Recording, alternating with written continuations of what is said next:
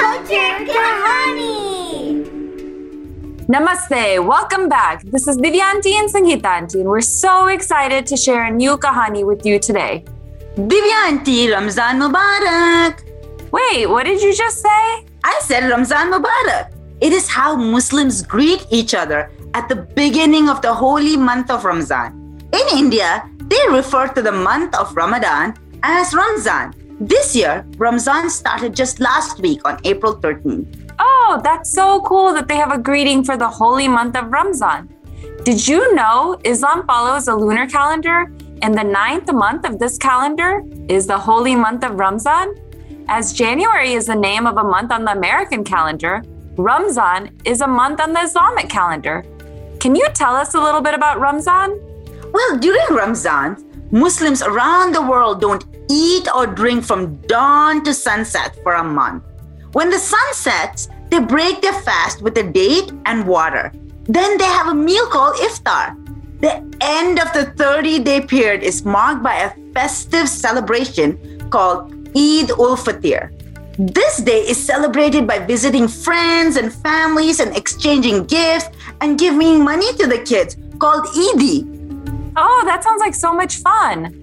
But talking about fasting, do the kids fast also? Younger children usually don't fast for Ramzan, but they do participate in other ways. They may save money to donate, they may help cook meals for breaking the day's fast, or read the Quran with the family in the evening. Oh, I just love that each member of the family can participate in their own way. You know, I just thought about it. The Islam calendar is shorter than the calendar we follow, known as the Gregorian calendar. This means Ramzan begins about 10 to 12 days earlier each year, allowing it to fall in every season in its 33 year cycle. So that means Ramzan can fall in the summer, which means the sun rises early and sets late. So fasting is a really long time. Now that's got to require some willpower. You know what, Divyanti? I am so glad you mentioned willpower. Willpower is having the strength from within to accomplish what is needed. To fast, willpower is needed. Ramzan is a spiritual time to practice compassion, self reflection, and willpower. Oh, I remember compassion from a previous episode. It's recognizing the suffering of others and then taking the action to help them. Self reflection is to look at yourself and see if you've been good or bad this year. Just like when Santa asks, Have you been good or bad this year? You are asking yourself that question. Willpower comes in during the fasting. Fasting isn't just a physical fast from food and water, it's a cleansing experience both physically and spiritually. Like other religions, fasting is an opportunity to separate yourself from the things of this world and really to concentrate on your relationship with God and become closer to Him. In Islam, Allah is the one and only God. To summarize, the holy month of Ramzan is a time for Muslims to build self discipline, to develop compassion, and cleanse themselves spiritually and physically. It seems like to accomplish all of this, mindfulness is needed and practiced during Ramzan. Mindfulness is the practice of noticing what is happening right now by taking notice of how your body feels and what you see, smell, taste, and notice what your mind is doing. There is a quote by Buddha Our life is shaped by our mind. We become what we think. So during this month, Muslims concentrate on their relationship with God to think good, see good, and do good, and setting an intention to carry this through the year. So, without further ado, here's the story of Prophet Muhammad. Sallallahu Alaihi Wasallam. Called the First Revelation. In this story, we'll be saying Sallallahu Alaihi Wasallam. anytime we say the Prophet Muhammad's name.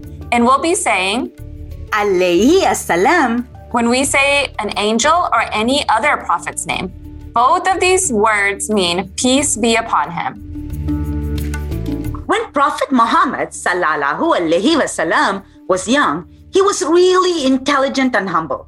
His honesty, bravery, justice, patience, and friendship attracted everyone.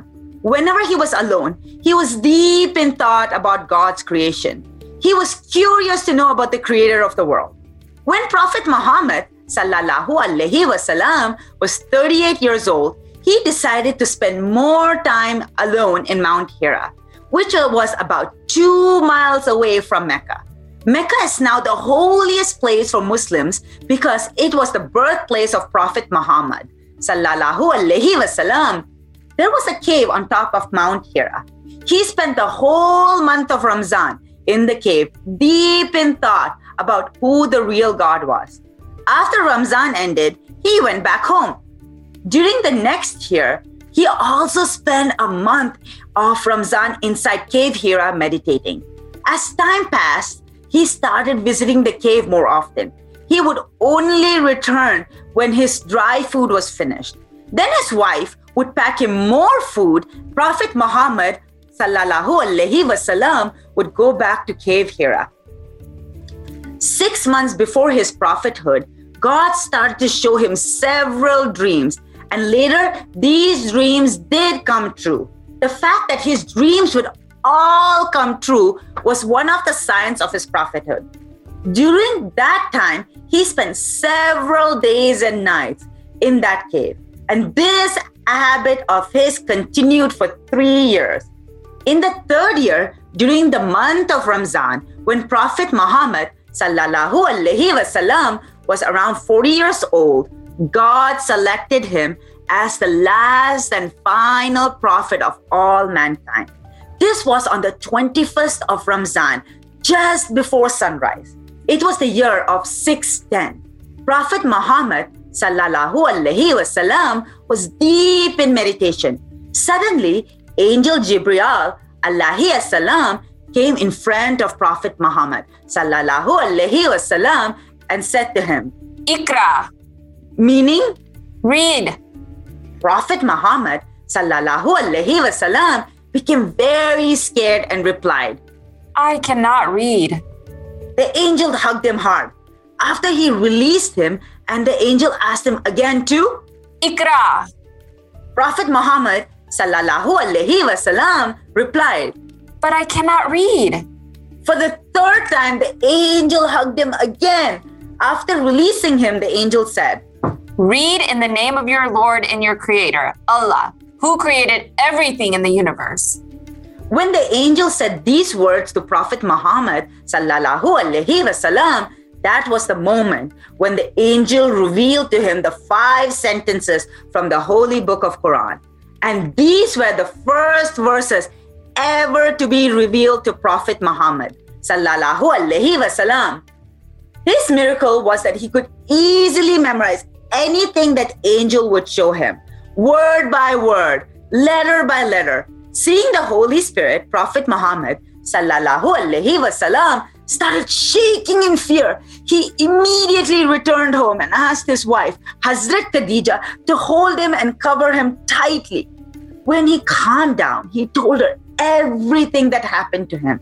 Hazrat Khadija comforted him by replying, Don't worry, you're a good person. You're truthful. You help others. So Allah will protect you. Then Hazrat Khadija decided to take him to her very old cousin, Warqa ibn Nawfal. He was a very wise and educated man. He could read, and in those days, if you could read, then you were like a professor. Imagine that. Warqa was the follower of Prophet Jesus, alayhi salam, and his holy book, the Bible. After hearing Prophet Muhammad sallallahu alaihi wasallam's story of what happened in the cave of Hira, Warqa immediately realized that Prophet Muhammad sallallahu alaihi wasallam was the final and the last prophet who was mentioned in the Bible. Warqa proclaimed that the angel that Prophet Muhammad sallallahu alaihi wasallam encountered in the cave of Hira was the same angel Jabriel alayhi salam who had come to Prophet Musa alayhi salam. Remember the 10 commandments we talked about in Christianity? Those commandments were revealed to Prophet Musa, also known as Moses, alayhi salam. Warqa then warned Prophet Muhammad sallallahu alayhi wasallam Your people will persecute you and expel you when you start spreading the truth to the world. Prophet Muhammad sallallahu alaihi wasallam was very surprised to hear this.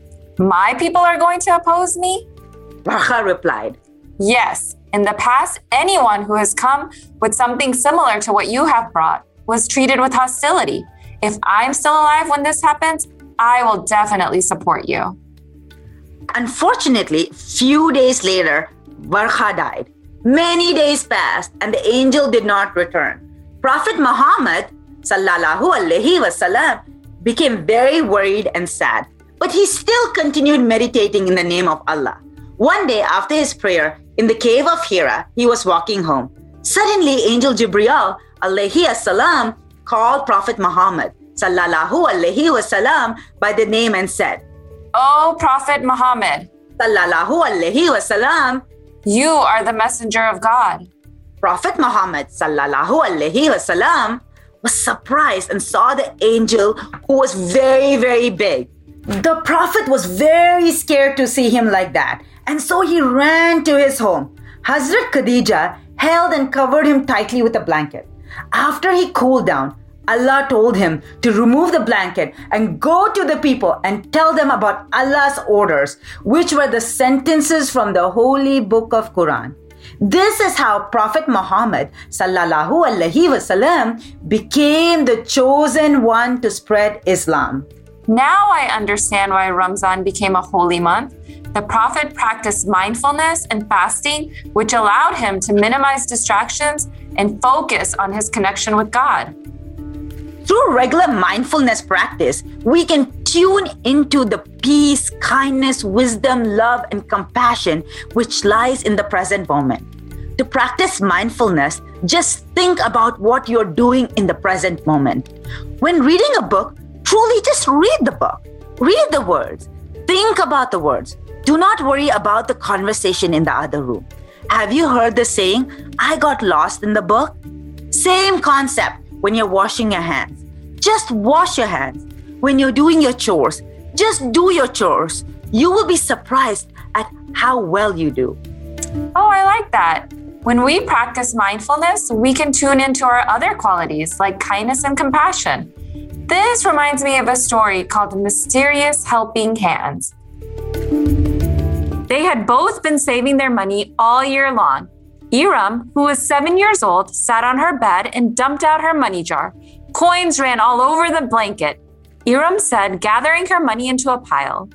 This is a lot of money. Amma says we're supposed to help someone. She wants us to think about how much we have and then think of someone who doesn't have very much and do something nice for them. Dump out your jar, Amir. The coins came spilling out of his jar onto his bed.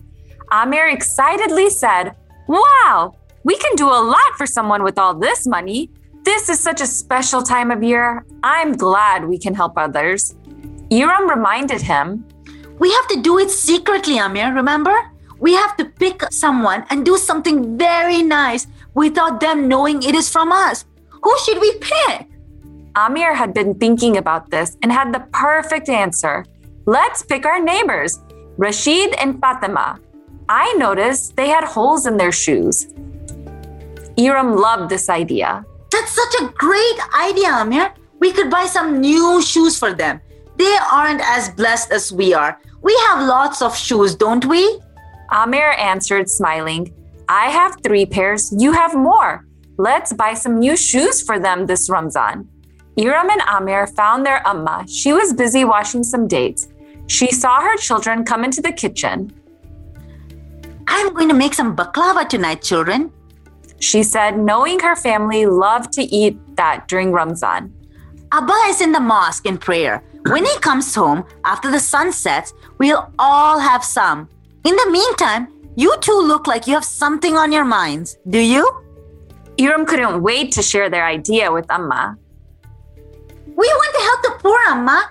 Amir and I have been saving our money all year long, and we want to help Rashid and Fatima, our neighbors.